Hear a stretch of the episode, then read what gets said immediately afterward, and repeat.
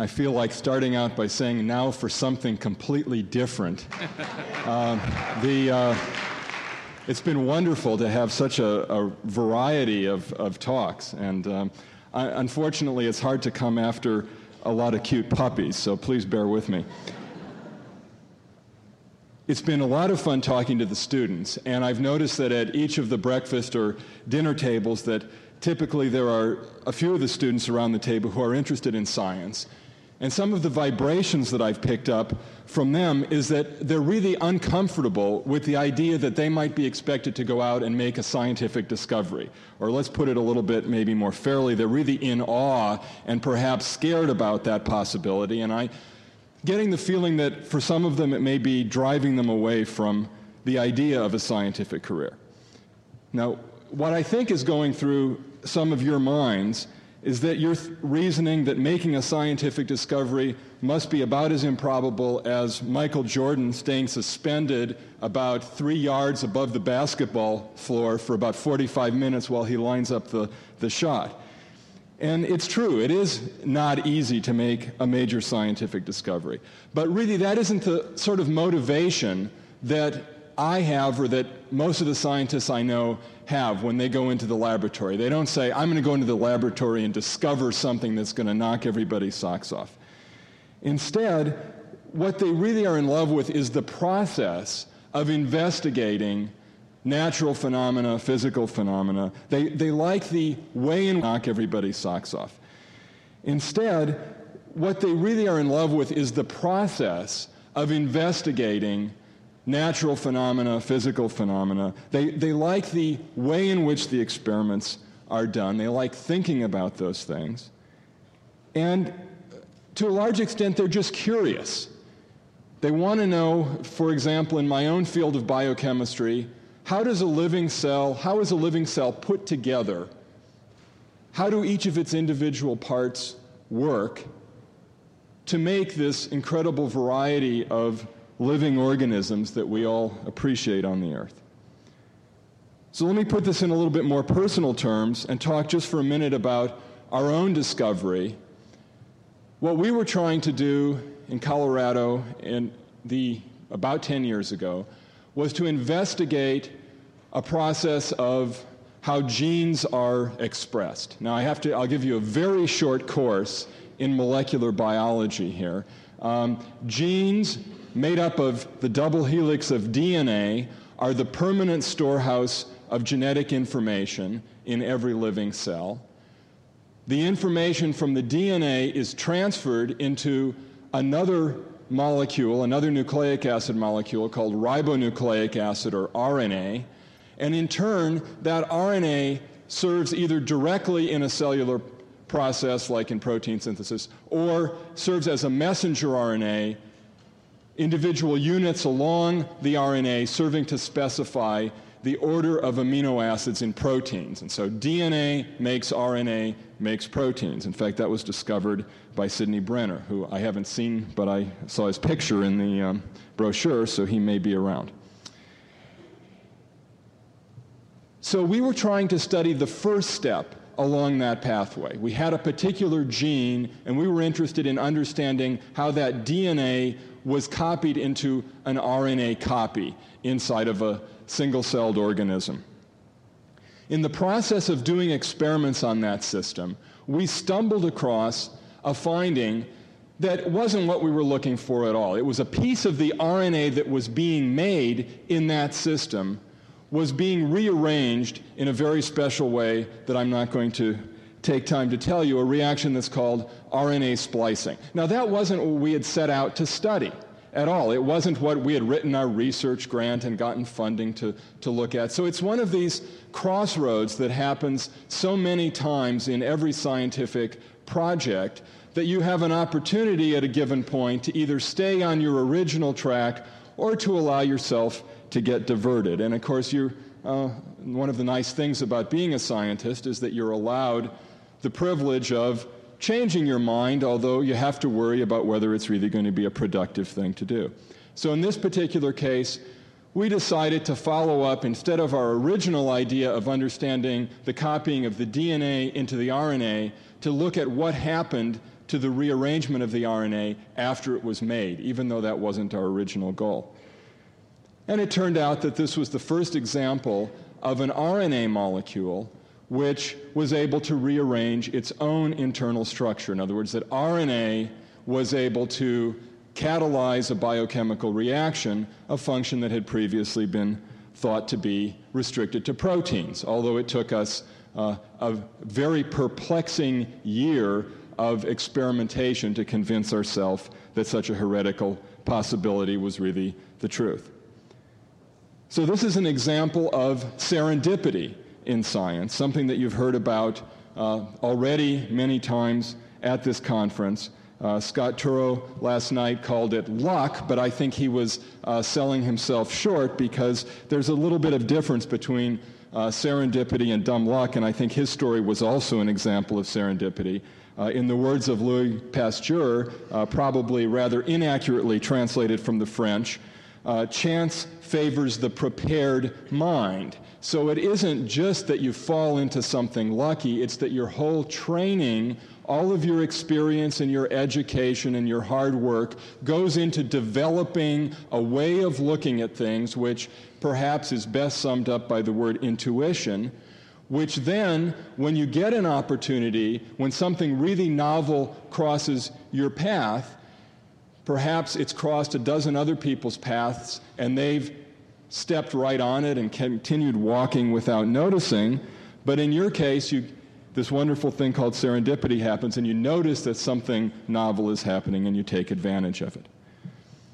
So many of you are going on to college this next year, most of you. A few of you are, are still juniors and have another year of high school be, before this uh, major change in your life. And I also sense from the breakfast table discussion a certain amount of concern on your part about you know, what courses you're going to take, how early you should specialize.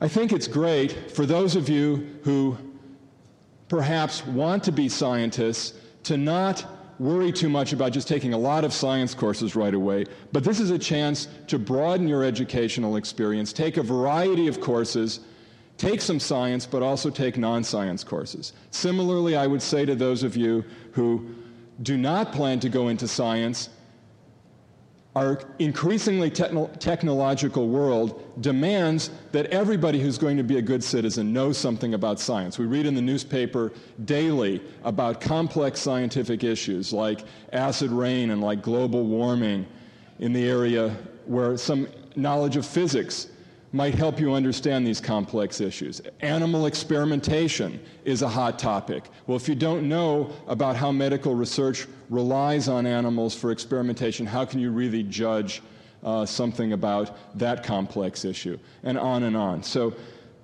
it's a good time to get a, a really well grounded education, and don't worry too much about specializing until later in your college career. Finally, I'd like to say uh, this is a, the coming years will be, really be an excellent opportunity to start trying to find your own thing. All of you students who are here have abundant talent. In fact, maybe you have a bit of talent in so many different areas that it's a source of confusion for you. And the important thing is to find out that particular area where you really shine, something that you love doing and that you're really not just good at, but something that you can do a really exceptional job at. In my own case, it took me quite a while to find that particular area. I liked science for a long time. Originally, I liked geology, I liked astronomy, and then when I got into college, I liked chemistry at the level of book learning. I liked to work out the problem sets and I liked to read about chemistry. But when I got into a laboratory situation, I found that the, most of the areas of chemistry that I had loved so much in the classroom were not the way I enjoyed spending my lives. They had to, spending my life, I only have one life, spending my life, okay? Because they involve being tied down to very sophisticated machinery, which was constantly uh, having to be repaired. There was a lot of plumbing involved in the work, and there wasn't much excitement of getting results on a daily basis and being able to think about what they might mean and going back immediately and doing an experiment. The whole time frame of most of the chemical research was too long. I guess I was too impatient to want to deal with it.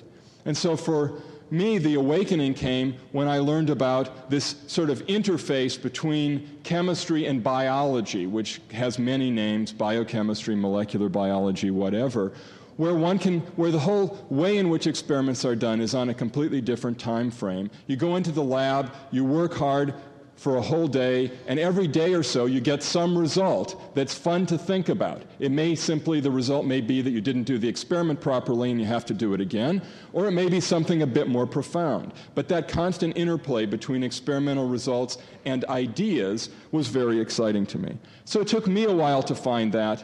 I hope that each of you takes the time to find that particular area in which you really excel. Thank you. I'm Steve Gubser from Englewood, Colorado, and I'd like to know could your research shed new light on the origins of life?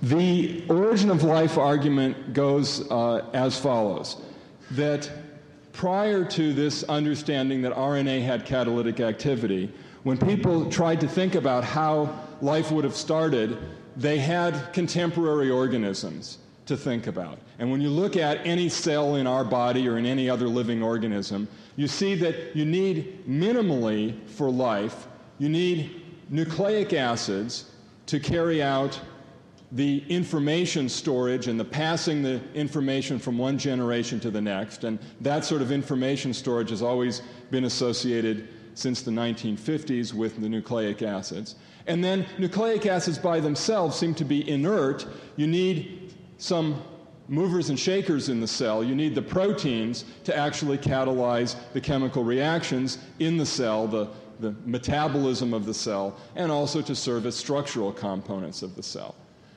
So you need both the genotype and the phenotype, you need both the information content and the function. So it would seem that the only way out of this dilemma would be to have coevolution of nucleic acids and proteins. But now that we know that one of the nucleic acids, RNA, can both be an information containing molecule and can catalyze chemical reactions, this leads to a possible simplification of these origin of life scenarios. Maybe at the beginning, there was only RNA serving both sides of, of the required functions, and the proteins came along later.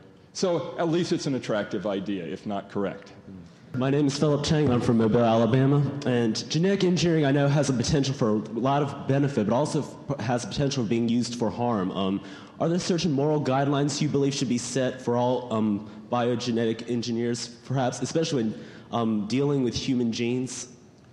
Yes, I, I think that each scientist, I think it's a mistake to just rely on governments to set rules. I think every scientist has to take this responsibility for themselves.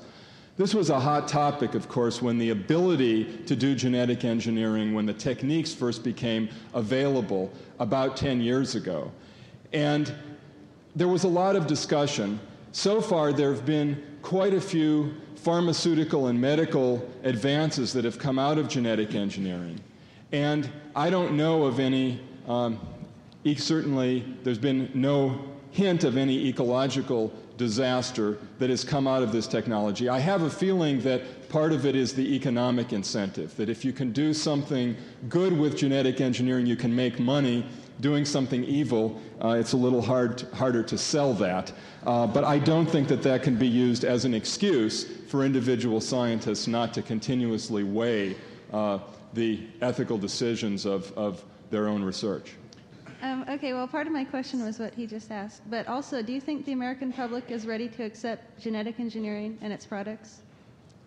Uh, yes, I think they definitely are ready to accept it. I think that as we find, for example, that drugs that might be able to uh, treat, might be able to either vaccinate against human immunodeficiency virus, the causative agent of AIDS, these will, the, both the research that's being done to fight AIDS and the development of the drugs is so closely tied to genetic engineering. I don't know if everybody knows that, but uh, it's already true that most of medical research, the vast majority of it being done today, is all based on genetic engineering. And I, I think that when it comes to questions of people's health and their children's health, that they are going to want these advances. And, uh, and as I said before, at the same time, they, of course, have every right to expect that the research will be done in a very careful way to avoid any possibilities of, of misuse.